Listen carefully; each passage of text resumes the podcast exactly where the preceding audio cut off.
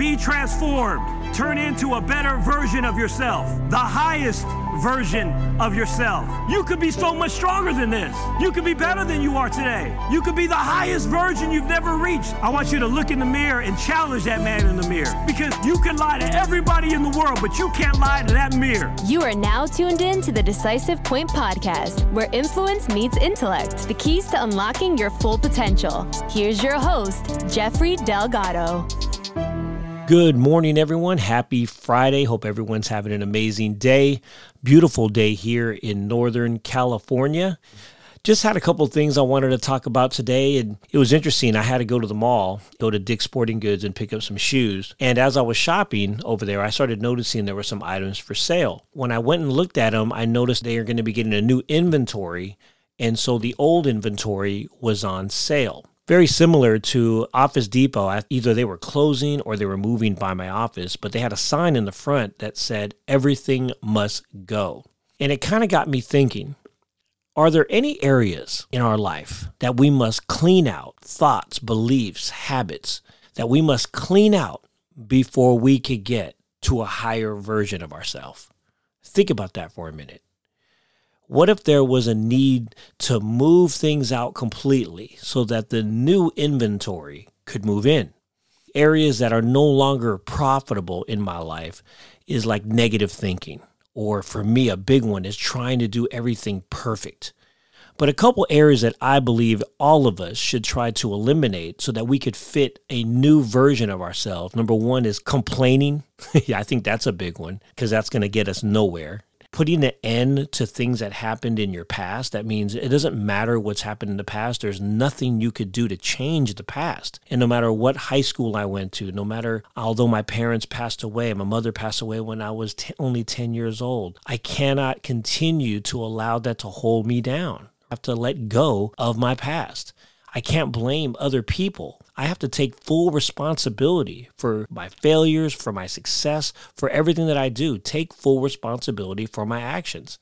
I always looked at success very similar to like a jealous significant other. Like, for example, if you don't pay attention to something and you ignore success principles, eventually success will leave you. And I always looked at it like that. So a couple of principles that I wanted to give that I believe that if you take out some of the old habits that we must eliminate and you put in some new habits, I believe it could dramatically change your life. The first one, and this is a big one, is work harder on yourself than you do at your job or your business. If you work harder on yourself, you will attract success. When I say attract success, you attract success by the person that you become. See, if you want to attract committed people, you must be committed. If you want to attract excited people, you must be excited. If you want to attract people that are going to be loyal, then you must be loyal. Be, and you will attract it. Take on new challenges. The ability to survive in times that you would call in your life be a winter. The winters are what make you stronger. New challenges and discovering new solutions. Ask yourself when you have a challenge, what could I do? How could I change this? What could I read? Is there any way I could get any help from this? When you get challenges, find ways to discover new solutions. Another one that's critical is understanding the passage of time, gaining perspective to reflect and to grow, giving your efforts time to compound. You always must have a clear vision on what it is that you want, and you can't compromise this. In order to achieve any goal, I was always told there were three things you must have. Number one, you had to be crystal clear in what it is that you want. Do you know what you want? Most people have no idea what they want. But if you know what you want, that's the first step, being crystal clear on what it is that you want. Number two, you must have a strategy, a plan of action of what you're going to do to get there. What is your strategy? What are you going to do? If, say, your goal is I want to get in the best shape of my life, that's what you're clear on. Then number two is what is the strategy? What is your diet program? What is your workout regimen? What are you going to do? Third, you got to be immersed into it. You got to be almost fanatical, almost to a point where you want it so bad. You're going to integrate it into your life. You're going to go after it no matter what.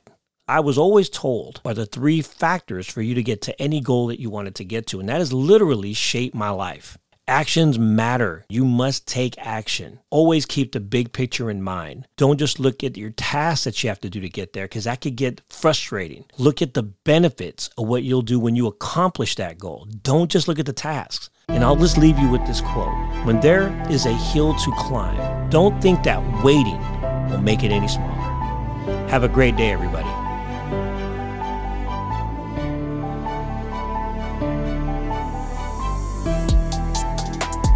Thanks for listening.